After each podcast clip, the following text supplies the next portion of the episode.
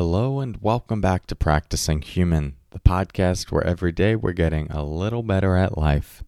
I'm your host, Cory Muscara, and in today's episode, we're going to talk about effective goal setting. More to come on that in a moment. First, let's settle in together with the sound of the bells.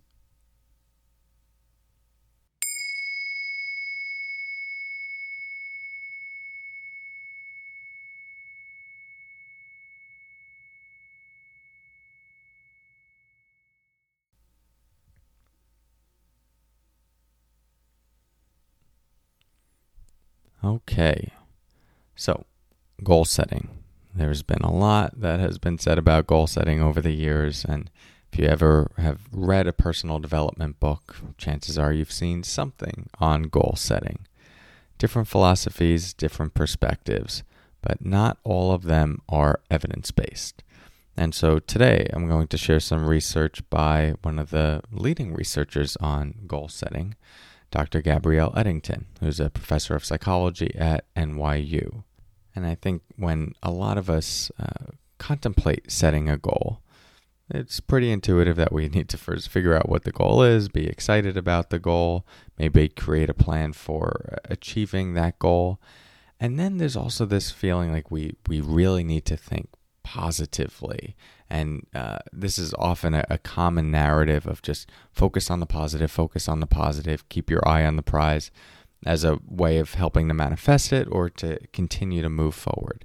And that can be helpful for activating initial motivation, but it's not very useful when it comes to the inevitable obstacles that arise in pursuit of our goals. And so, what Gabriele has found effective is that people also need to do something called mental contrasting, which is once you have a, a wish, a goal, you also have to think about the inner obstacle that can arise along the journey toward attaining that goal, and then create a plan for working with this. And so this can be broken down into four steps that create the acronym called WOOP. W O O P. That stands for Wish, Outcome, Obstacle, Plan. The first is Wish, W.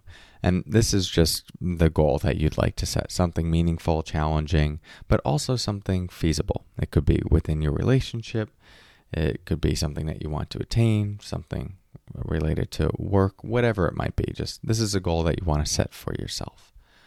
The next is the O, which is the outcome. And, and what is the best result, the feeling that will come from accomplishing your wish? And this is really designed to help spark that motivation, right? If you're not excited about what it is you're moving toward, are you really going to have the energy to get off the couch to attain it, to do something? And so the O is is really spent figuring out like what is the result and what will the feeling be once I accomplish this? And this is not a step to be overlooked because uh, it really does become that source of motivation.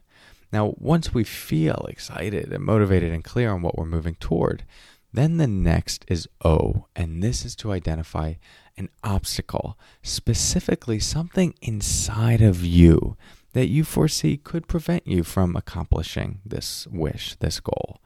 Now, this might feel like negative thinking. And if you've been conditioned to really think, I have to think positive, I have to think positive, I can't, you know, focus on the negative or anything going wrong, know that the research suggests otherwise, and people are more likely to attain that which they're working toward if they do contemplate the things that can go wrong, and that often inevitably do go wrong in pursuit of a goal. I know no one that has accomplished something important, powerful, big, that was dear to their heart that didn't go through some setback. So let's not get caught in some sort of thinking that it, you know just have to be positive.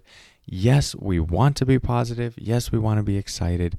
And yes, we also have to be realistic that pursuit of anything, especially something new, challenging, is going to to create obstacles. Otherwise, it wouldn't be challenging in the first place.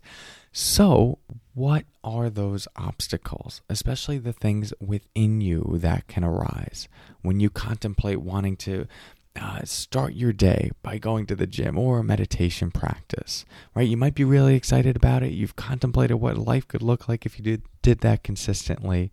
But what do you know can come up as an obstacle? Is it hit the snooze button too many times? Is it I know I'm going to feel fatigued and I'm going to talk myself out of it? Is it I know I'm going to say like, oh, I'll just do it tomorrow? Is it whatever? So you you'll have a sense of that for yourself. And this is where it's really important to get clear on, you know, what what that behavior pattern can look like. You know, moving toward your goal, what will arise uh, in the way of that, and then go to the final step, which is P, to plan.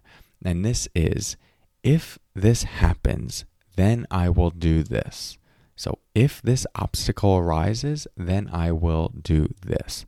This is your action plan. And creating this beforehand really helps you uh, be able to meet those moments of challenge and know what you're going to do to overcome them.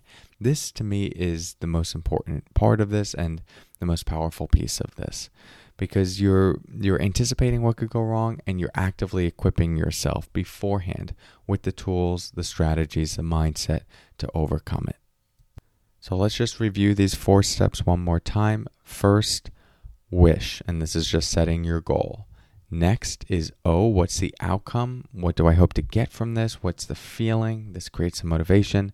Next is the obstacle. What's something inside of me that can prevent this from happening, from you know getting in the way of this wish, which is inevitable. So what is one obstacle or more? And then what is the plan to work with that? If this obstacle arises, then I will this. So this is the WOOP strategy, W O O P. Try this out next time you're setting your goals. I think you'll be happy with the results. Thanks so much for your practice. I'll talk to you soon. And until next time, take care.